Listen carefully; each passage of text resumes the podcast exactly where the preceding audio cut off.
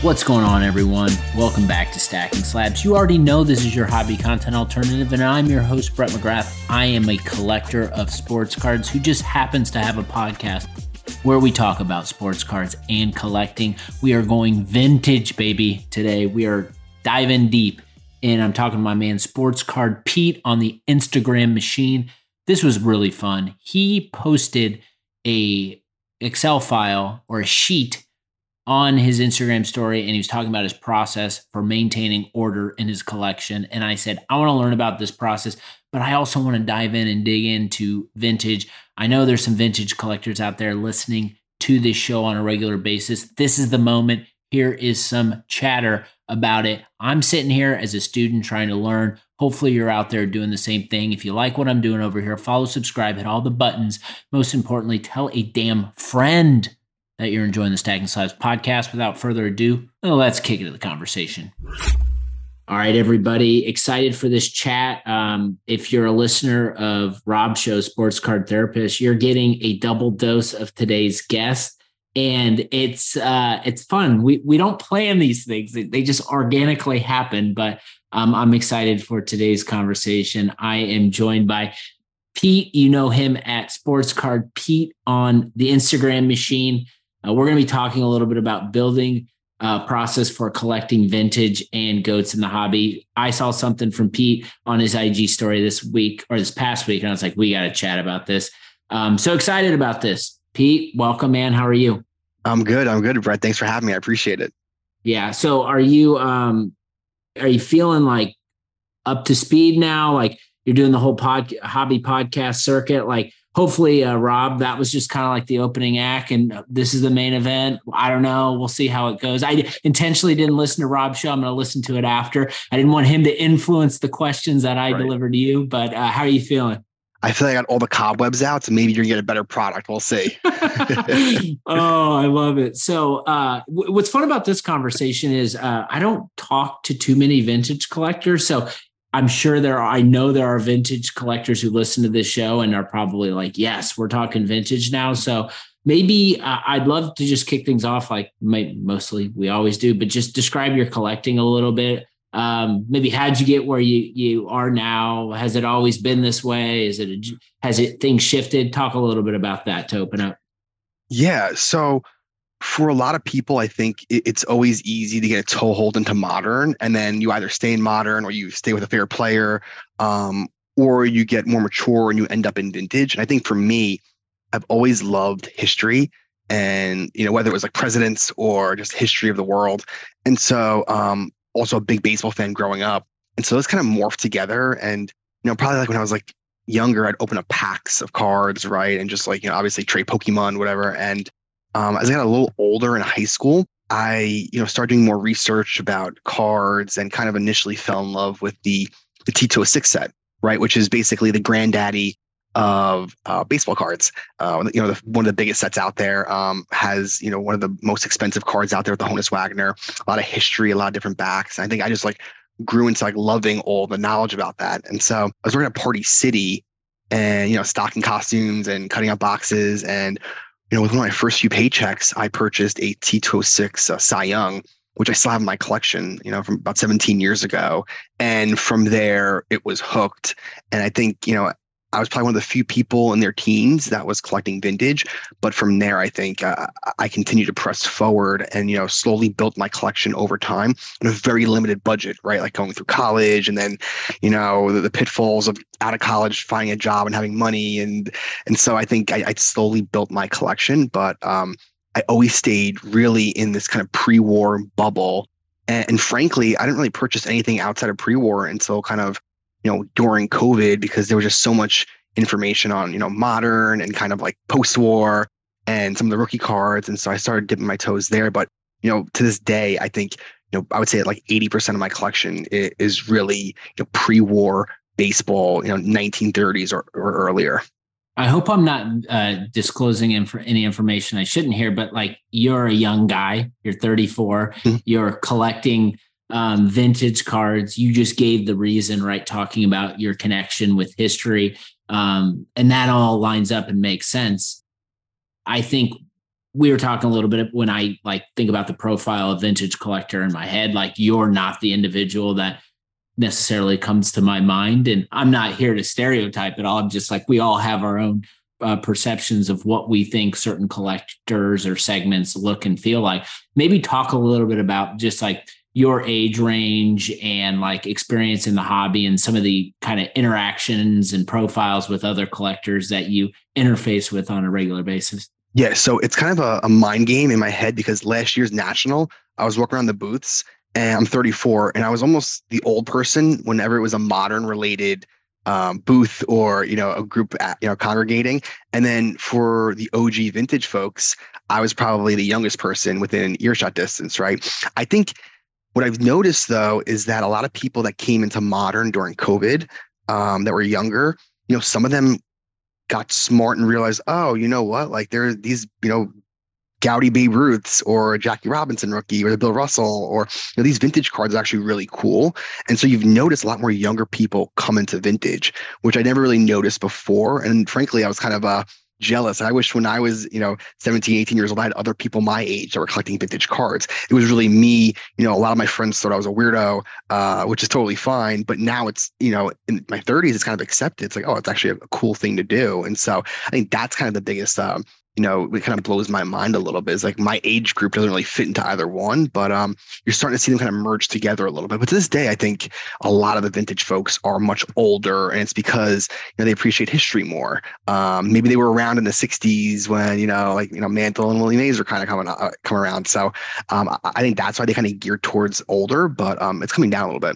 I think this is a perfect maybe segue into we were trading notes before uh, we jumped on here, and one of the things that you mentioned, which I was like, I'm going to find a place for this in this conversation. And this is like a little peek behind the curtain, but I think this is the place. Uh, but differences in collector mentality, right? You just talked about feeling like the old guy when you're hanging around modern collectors or ultra modern collectors and then maybe you're the younger guy. Maybe talk a little bit about just like the differences and how each of those segments operate from your perspective. So this is generalizing but the way i kind of view things is that um actually someone mentioned this one point. Vintage collectors have cement hands and what that means is basically they just hold on things for dear life right? And so i think population reports are so misleading in vintage because there could be a population of 30 cards and if it was a modern card that was like numbered to 30, like the serial number, you'd see that card maybe pop up six, seven times a year. Um, for vintage, you might not see for a year or two.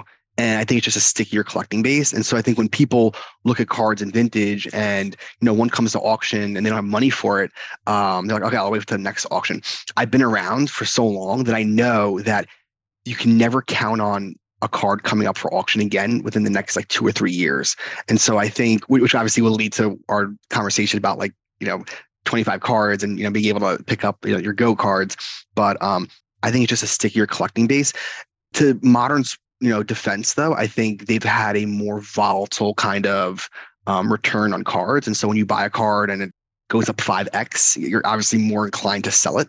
And vintage, you just don't have that happening. Like no one's like, oh my goodness, Ty Cobb, let's go buy his card and go 5X. That just won't happen. The base is too sticky. And, and you don't really have people rushing into that. And so I think that's kind of the pitfalls with modern versus vintage. But then you also see that kind of, you know, recently, I actually listened to one of your podcasts with Chris, uh, House of Jordan. And he mentioned, he's like, okay, all these card indices on card ladder are down except for pre-war vintage. And I think that's what you get. Like you don't get like the crazy price movements, and that's why people are a little more stickier with their uh, with their cards. So I, I, one of the my tracks that I've been like hitting recently, and I'm not the only one, and it's mostly it's bubbling up. It's like things are conversations are bubbling up in the background, and then I see things, and we all see prices go down. But on the ultra modern side, like a card like uh, first card that comes to my mind that is a victim of this is the Brady's contender ticket, right? Uh, that card, you it was like you never saw it, and then it went up, up, up, up, up. Then you see it, see it, see it, and then now the prices are going down, down, down. And uh, that's not the only card. There's so many other cards that are impacted by that, which um, is kind of like the narrative of like the sky is falling, the hobby is going down the tubes. That's what people are looking at. Um, so that's my pers- perspective on like just the constant same cards over and over on the more modern side. Now, from what I heard from you, it's like on vintage, it's like those some of those cards in the certain grades, like just like say it's a pop 20, like they're maybe show up once, twice a year, never showing up. And there's a competition perhaps of like you got set collectors, different other things, like people trying to would do anything to get those cards. And so that when they do eventually pop, right, they're going for higher prices, all time highs, just because like that's just the name of the game. Slow and steady wins the race. Is is that kind of the is that how am I looking at that uh, accurately? I, I totally agree. You are looking at it accurately. I also think there's the aspect of replaceability, right? So for the contenders, Brady, um, if you sell one, if you want it back, just wait a month. You can buy one back if you really wanted to. Maybe a lower grade, maybe a higher grade. Uh, you can buy that back. For vintage, I think what also helps it keep sticky is that you know, like for example, I collect Ty Cobb postcards. The populations of those are 20 or less per issue for a lot of them, right? And so for me, even if I wanted to sell it, I'm, it's harder to sell because I'm like, all right, we're going to wait until if I want it again, I'm wait till 2027. Um, and so it just makes it a little bit more difficult to sell because that replaceability aspect, even though it might be there, there could be there could definitely be an auction next month. Um, there's a fear of the unknown, and chances are, you know, the card you sell is probably going to stay in that collection for a long time. And so I think I think it spooks some people from selling certain vintage cards because they don't know when they'll ever see one again.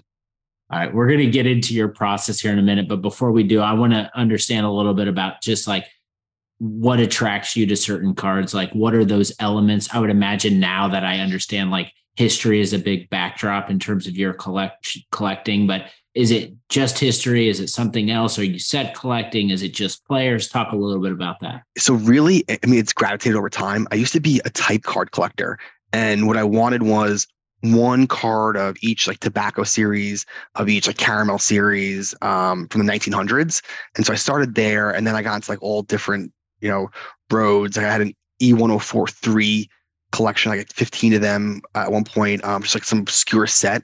And then to where I am now, where I'm basically kind of focused on just a handful of players like Babe Ruth, Ty Cobb, uh, and then to a lesser extent, you have like Joe Jackson, Honus Wagner, uh, Wayne Gretzky, and Michael Jordan, like the goats. And and that's what I've kind of gravitated. I think going forward, that'll be the case. Um, I have to try to, you know, narrow it down at some point because I just have a limited budget, but I try to aim for those players. And I guess is it just like obviously you say Michael Jordan, you say Wayne Gretzky, like it's I know people want to argue Michael Jordan is goat or not, right? I, but I think like if you pull everyone, Michael Jordan's going to win that. Um, maybe talk a little bit about the criteria for those players. Like obviously those are goats, but talk a little bit about like what is it about the players that you collect? Why do you consider them goats? Anything there? It's a merging of two things, right? So one, who transcended the sport, right? So Ty Cobb was the original superstar in baseball, right? Without Ty Cobb, baseball isn't probably what it is right now. Maybe it is, but like there's an element of, of denial there. Um, Babe Ruth took the sport to the next level. You know, got the aura around the Yankees, right? Gretzky, Jordan, they changed the way the sport was played, right? And so I think I like that part. But then it also has to be is the cards or the cards that they have are they like you know do they match up where it's like oh I really like the aesthetics of these cards now I really want them and so you know for me for Ty Cobb it's like okay great player you know biggest superstar the first one out there and then on top of that he has the most amazing like crackerjack card some amazing postcards are like the most aesthetically like great looking cards out there. The T206, right? It's just like it just it's it kind of adds up and snowballs into like a very collectible person. Honestly, same thing with Michael Jordan, right? And I can appreciate that. Like some of the '90s inserts cards are phenomenal. Um, on top of like the exquisite patch autos, and so like that makes it very you know easy to collect as well. Where I think the pitfalls of that are like some of the players where like a Wilt Chamberlain, right? He has a couple of good cards, but maybe not to the extent like other people do, even though he was like top notch. So I don't really collect them as much, even though I have a few of his cards. Um, it's really got to merge the two of those, like great kind of cards, as well as being a player that kind of transcended his sport. So when I think about Michael Jordan and Michael Jordan collectors, I think about like you've got like a super hardcore, passionate base of like, I only collect Michael Jordan cards. He's my guy. That's all I care about. Then it also, there's the ripple effect of Jordan collectors in I collect 90s stuff. So by me collecting 90s stuff, I've got to have a Michael Jordan card or two in my collection. Now, with someone like a Ty Cobb, is it, are there, based on people who you interact with, are there specific just Ty Cobb player collectors you know? Is it like, obviously, Vin, Ty Cobb is such a, a big uh, com- player and component of vintage card collectors. Talk a little bit about the communities of collectors around a player like Ty Cobb in the vintage space. You get a few different, right? So I think, um, you know, I'd fall in the collecting bucket, like the people that like history, right? And so if you're a baseball fan, you think about history and you're like, okay, like who are the big players in history? And so you collect that. I also think that you also get an investor base. The original investors, uh, before the, you know, before this COVID boom, original like pre 2020, a lot of investors went into the Ty Cobbs and the Babe Ruths of the world. And why is that? Because they had like a, you know, they had a kind of, um, you know, window of data where you can see these prices going up over time. So even throughout like the 08, 09 financial crisis, like T206 cards went up over time. And so I think, you know, the original people that like looked at the data saw these cards up in value. And so it was kind of a safe way to kind of put your money. And so I know a lot of people that like investors that don't even care about Ty Cobb and don't even know like his history, but like, oh, this these cards go up over time. So let me put my money in there. For me, it's I love the history. I love the aesthetics of old cards. And the best part about that is a lot of these old cards, the population is so low. So it makes it even more desirable, right? Because you're like, okay, like there's only 15 of these. Like I'm if I have one of these cards, I'm part of that special group of people that have that card. And you don't see that everywhere else. And like I think that's very desirable for a lot of people. So in listening to you say that and describe that, like I find the situation very ironic. And I would love to get your take on this, where when we when we if the mainstream hobby you think about a someone who invests in sports cards they the, the first thing people are thinking about are investing in prospects who've never done anything and likely 90% of the time won't do anything. And this word investment is just like basically hot potato right? I'm going to buy this card at the show. I'm going to try to sell it on this platform. I'm going to try to make a small margin and then move on to my next chase which but then you describe like you've got people who are like don't even really they, they just view like a guy like Ty Cobb as a, a safe investment. Like they might not even care about baseball or they might not even care about Ty Cobb, but they're his legacy is already cemented. The cards that are already in, like, are already established. So, like, I just find it interesting in talking to a a, uh, a vintage collector how different that what the dichotomy is between what we hear investing and actually what is really good investing? It actually kind of mimics how people in the age group view the stock market, right? So if you're kind of a teenager or in your early 20s, you're thinking, okay, I want a tech stock. I want to double my money in a year, right? Like forget about the Procter and Gambles and the Coca-Colas of the world, right? It's like I want I want to double it now. Because you're younger and you have more money to risk, right? You don't have like, you know, kids or a mortgage. And so um, you can risk it more. As you get older, right? And you're, you know, kind of get to, to, this point where like you've seen you've had your money blown up in some like tech stock or some bubble stock and you're like okay like, I, I just want safe things and you go into the procter and gamble's and the coca-colas for you know for card collecting right? I think a lot of people for the prospects to think about you know, indianapolis fan like yourself right anthony richardson it's like if he has a great five or six games my card might triple. So i can triple my money in four weeks. That is very appealing. But then you kind of go through the motions and you know eventually over time like a lot of modern people that came into the hobby during covid made a lot of money and then you lost a lot of money. And i think from there you're kind of scarred a little bit for the volatility and you get older and mature and you're like you know what wait i can just park my money in a T206 and a Goudey, and you're telling me that they never really go down in value. They kind of, at the very least, will stay in value and probably every five years, probably double, which sounds crazy, but um, that's very awesome for long term collectors right? Whereas, you know, if you're modern, you look at that quick flip, the thought of, wait, I got to wait two years just for it to go up 40%, like that's boring. But you know what? That's how you kind of accrue a great collection over time. I think more and more people realize that as they learn about vintage.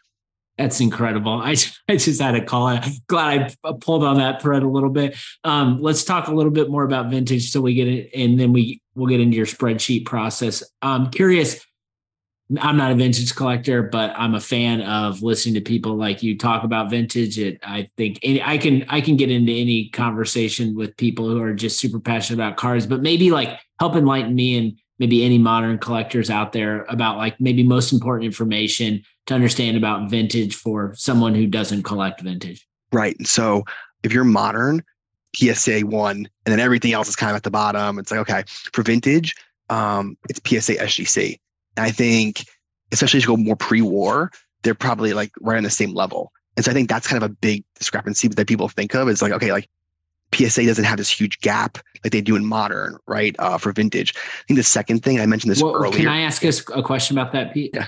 What's the why behind that? What, what why is it because vintage collectors have graded historically with SGC? Talk a little bit about that. I think part of it is that. Um, part of it is I think a lot of those cards um, just look, frankly, I don't know why, but the less shiny they are, the better it looks, kind of a tuxedo. Um, I think that's my theory. I think the other thing is that, um, this will get into the other point, is I think grades matter way less for vintage collectors than modern, right? So the one thing that surprised me with, like, during COVID when I got into modern was the price discrepancy between a nine, nine and a half, and a 10. And I'm just like looking at these, I'm like, this is the same freaking card. for vintage, right? They're hundreds of years, hundred years old. And so they're rare you're going to get whatever comes out, right? And so a lot of my collection is an A grade. A lot of my collection's a one grade, you know, 1.5, 2. Like it's very rare to have a pre-war card over a five grade, right? Can you imagine having a five grade in a modern card? Everyone's like, oh, no, yucky, right? but that's the way it is with vintage. Like you just have to get what you, you can. And I think part of that is, okay, like look at this card. I don't care if it's in a PSA or an SGC. I know both of them are reputable for vintage.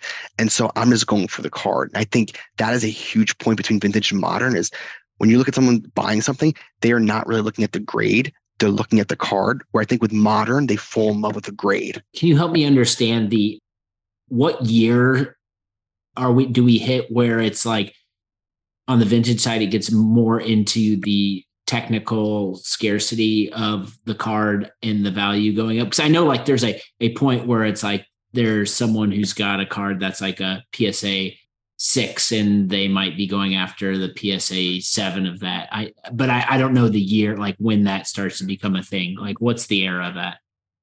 I could be very wrong, but this is how I generalize it. So I think of vintage as two things. I think of it as pre-war, so 1930s and earlier, and that's where I usually focus on. And then I think of it as 1950s and, and later. And 1950s or later is when you have like the PSA set collectors, right? And so I think from there, you know, with pre-war, a lot of times you actually can't complete a set, right? Think about the T206 set. Unless you have a couple million dollars, um, you're not, if you get the Honus Wagner, you're not completing that set. And so um, I think a lot of people, for a lot of these different uh, issues, are saying, I'm not going to cut the set anyway. So I just want it, you know, some nice cards, right? And a nice card could be a two grade. For the 50s, when you're trying to collect a set, then it becomes a, okay, do I want, you know, my 1958 Topps set? Do I want it to have, you know, all fours, all fives, all sixes? And that's where that can kind of play a part as you get the set registry, which I don't really think you have so much um, pre-war. I mean, it's definitely there. It's just to a lesser extent, it's just impossible for a lot of people to do that. I love it. Before we move on, is there anything else that you want to call out that modern collectors should know about vintage? I kind of just jumped in and interrupted, so I want to make sure you've got the floor to call anything else out. Um, I'm trying to think. No, I, I, think the grade part is is a huge is a huge part. I think um, I think you'll also notice eye appeal means way more to people, right? So so these cards are so scarce, and so again, like you know, the cards creased up, you still have to get it because if you want the card, you probably won't have a chance to get it again. But um, and one thing you've noticed a lot more recently is that the technical grade matters less the eye appeal matters so much more. So you could have back damage and which means like let's say the card was like pasted to an album um, and there's like a slight tear or paper loss in the back you're probably getting a one or one and a half grade but the front could look like a seven. That card will sell for multiples more than another one that's all creased up. And so what you notice is that when you go to trades with people or you go to buy cards a lot of times, like I talk to like if I'm trading or trying to buy a car from another vintage collector, we don't even talk comps, right? It's like I'm like, how much you want to pay? It's like, okay, I, I, you know, what'd you buy it for? And maybe you add 100 percent to it, and then we do that, or you add percent. Modern is crazy. Whenever I see like a story like buying at 80% comps, buying at 70% comps, it's like that will not fly with vintage, right? A lot of people know what they have, they know it's rare. Um, if they're not actively selling it, you have to overpay. And I notice a lot of people come in, they're like, oh, like, hey, is that card for sale? I'm like, no, but I'll listen to offers and like, okay, well, last card sold for, you know, this, I'll give you, you know, 80% of that. I'm like, no, because this one is way nicer than the last one that sold. There's so many differences. It's crazy, but I think comps just mean so much less. Like you really don't hear about comps a lot in uh in vintage. I love that so much because it just me as a non-vintage collector, but just the uh, I feel like if you are approaching a card and you love the card and you know it's rare and scarce, you should have some general understanding of what the last sale is. But to me, if it's a cool card, the likelihood of it being sold, uh, it, it probably hasn't sold in the last two or three years. So uh, I feel like just, and this is maybe like I'm not trying to be preachy to the community, but I just feel like like we should be okay with setting the all-time high on a card if it's something that we deeply love and believe in. You know what I mean? Yeah, I'll give you an example. So in 2019, um, 1908 American Publishing Ty Cobb postcard. It's a second year, right? Sold for like 25,000 uh, PWCC. And then there's only four out there. And I always wanted one. And so finally one came up to me for more than double that price in 2022. And we were negotiating and I had an idea of what it went for. And the guy was like, okay, I want more than double.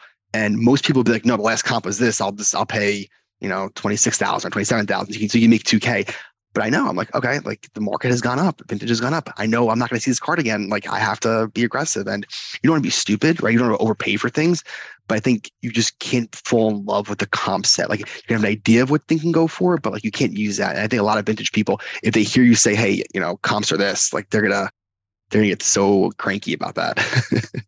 All right, let's move over to your spreadsheet. Yeah. You you had a story and it caught my attention um, I think I commented back to you, and I, I was like, "This, I love talking about stuff like this, talking about other people's processes."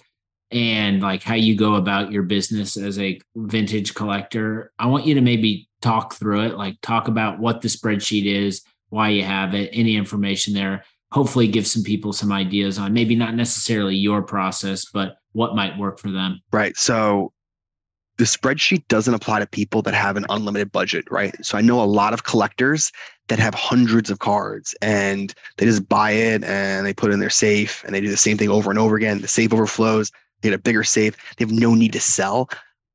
And they lose track of a lot of things, right?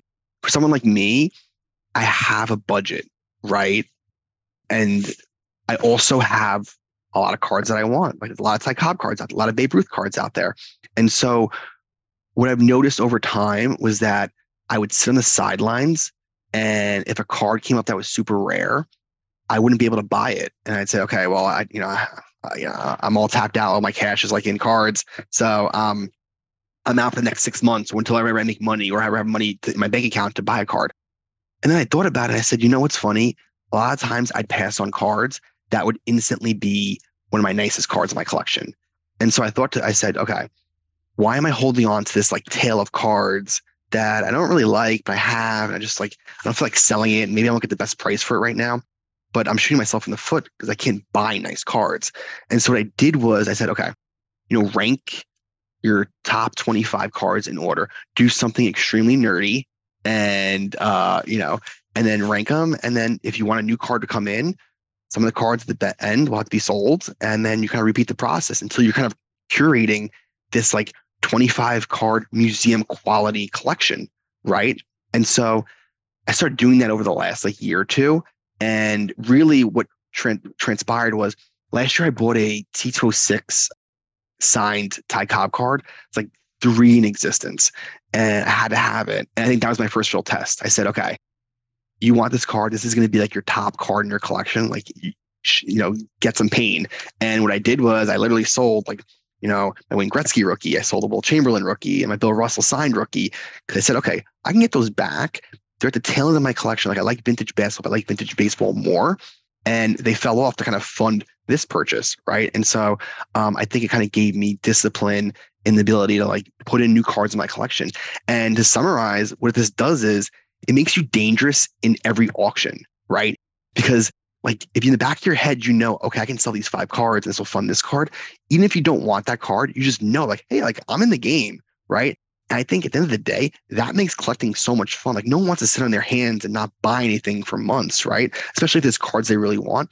Like if you're in the game it makes it more appealing even if you don't act on that. I love this so much and it took me several cycles i don't have a spreadsheet but i, I call it judgment day right so if like a card pops up that I, I, have to have. I don't let any of the price intimidate me. It's like this mindset of, okay, how, if I had this card, where would it rank in my collection? And then you just start lining the cards up together and you start estimating, okay, I think this, these 10 cards would amount to these one card. Most of the time I'm like, you know, maybe a few hundred dollars or so short, but you figure it out.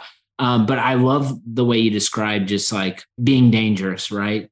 And I feel like just our mind says like so often, like there are so many roadblocks here, like we shouldn't be able to get these cards. But we oftentimes don't consider like, look at all the equity that we've built up in this collection already. Like, shouldn't we be able to take advantage of that? And it sounds like that's what you're doing with your current process. Yeah, and you have to look. It, it's not perfect a lot of times, you know, you sell cards in, you know, for example, maybe vintage at some point is a little weaker for some reason, and you kind of just have to sell it anyway. And so I think, you know, I've taken a lot of losses. It all nets out to like as the market goes up over time, right? Like it nets out positive, but I've taken some losses. I think a lot of people are against that. They say, "Oh, I paid this much for the card. I'm going to lose money on that," and so they kind of um they go against that. But for me, it's like, you know what? If you want a new card, you know, in 10 years down the line, like it's gonna be worth a lot of money and you love it, it's worth kind of consolidating. And, you know, I think some people just need to accept that, like, hey, to your point, like it's like judgment day. Like I need to figure out um, what I'm getting rid of. No doubt about it. All right, let's talk about some of your favorite cards in your collection. I'd you've already shared a, a few cards that are bangers, but I'd love to hear maybe like your your top few cards, like what they are, why you love them, and any stories behind them. Right. So for me, I think I love rarity. And so what that ends up being is signed vintage. Um, usually takes kind of the the brunt of my top cards. So for example, I have a signed T206 Ty Cobb, right? That took a long time to get. Um, it costs a lot of money, but I love it. It's in fountain pen, my favorite card. Like it's just phenomenal. Uh, I recently purchased a signed exhibits Babe Ruth. Can I talk about yeah. the the Ty Cobb real quick? Yeah. Where did that card pop up at? And how long did it take you to realize, all right, I need to do these things in order to actually get this because this is a card I cannot let pass me by? Yeah, it, it was it sold in PWCC last year, and I originally thought it'd be out of my price range because I never spent that much money on a card. And it's funny because like you add up 10 cards, that adds up to the Ty Cobb card. But like you don't think like that. You think, oh my goodness, I'm spending so much on one card. It's crazy.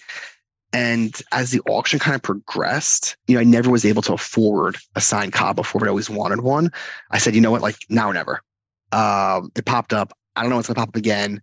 I, I gotta make my move. And so I started consolidating. Uh, my PWCC rep at the time was kind of like, listen, like you can do it, you know, don't make excuses. And I was like, okay, I, I think I can do it. And so I ended up buying that. And it was the best decision I made because I can buy a Wilt Chamberlain rookie. I can buy a Bill Russell rookie. You know, I can go buy back. I think I sold like a SPX Jordan autograph, but I never know when I'll get another chance to get a T206 uh, Ty Cobb. And so I went for it. That was very stressful, um, but worth it in the long run. I love it. It's awesome. And I think other cards too, you know, uh, with Babe Ruth, I think it's some of his earlier year cards. So I have a Felix Mendelsohn, which is his first New York Yankees card, um, which I absolutely love. Um, you know, the Goudeys are really nice, and a couple of the Ty Cobb postcards are also really nice as well. Um, again, like aesthetically pleasing, you know, black and white, so it kind of feels old school versus like the color cards, and ultimately rare. And I think those are some of the biggest cards that I like. And on the modern side, I really love Exquisite Jordan. Um, so I have an 03 Exquisite uh, Jordan, the horizontal one, number to 100, which by the way pops up like once every auction, uh, which is I learned after the fact. Uh, but uh, again, I still love the cards from the aesthetics perspective. Man, I feel like uh, I got a crash course in how uh, a vintage collector thinks and operates, and I gained a ton of value from this. Uh, hopefully, others out there did too. Are, are you going to the national? We're, we're, the countdown is on. Yeah, I'll be at the national. Um, I'll be there Wednesday to Friday. It's just so much. It is. It's so much. Um, I couldn't do four days. I don't know how people do four days, but you know, like look, I, I mm-hmm. go. It's important. A lot of people like you don't really need to buy and sell things. Like just from a networking perspective, just meeting people and telling them, hey, I collect this, I collect that. Like a lot of the best cards I've gotten are from people saying like, "Hey, I came across this card. I'll introduce you to the guy that's selling it. Like, you might be interested." And that's where the best value is. And so I think you know I always encourage people like go to card shows, not just even if the card selection is not great. It's just like meeting people that might be able to lead you to that next big card of yours. No doubt about it. Uh, hopefully, we can uh, get a chance to connect. Um, yeah. This has been a ton of fun, man. Really appreciate you coming on. We'll have to do this again soon. I love to, Brett. Thank you for the time. Man, Pete is the man. Really enjoyed that conversation. We had fun. I learned a ton. Excited to make a connection with him at the National Talk Cards, do all that stuff. Hopefully, you're out there enjoying your collection. Take some time this weekend. Spend some time with your cards. We're always going and going and going. Open up the case, open up the safe, go to the bank, do your thing, pull out that card, and enjoy your time with it. Take care of yourself, take care of others around you. More Stacking Slabs podcast on the other side.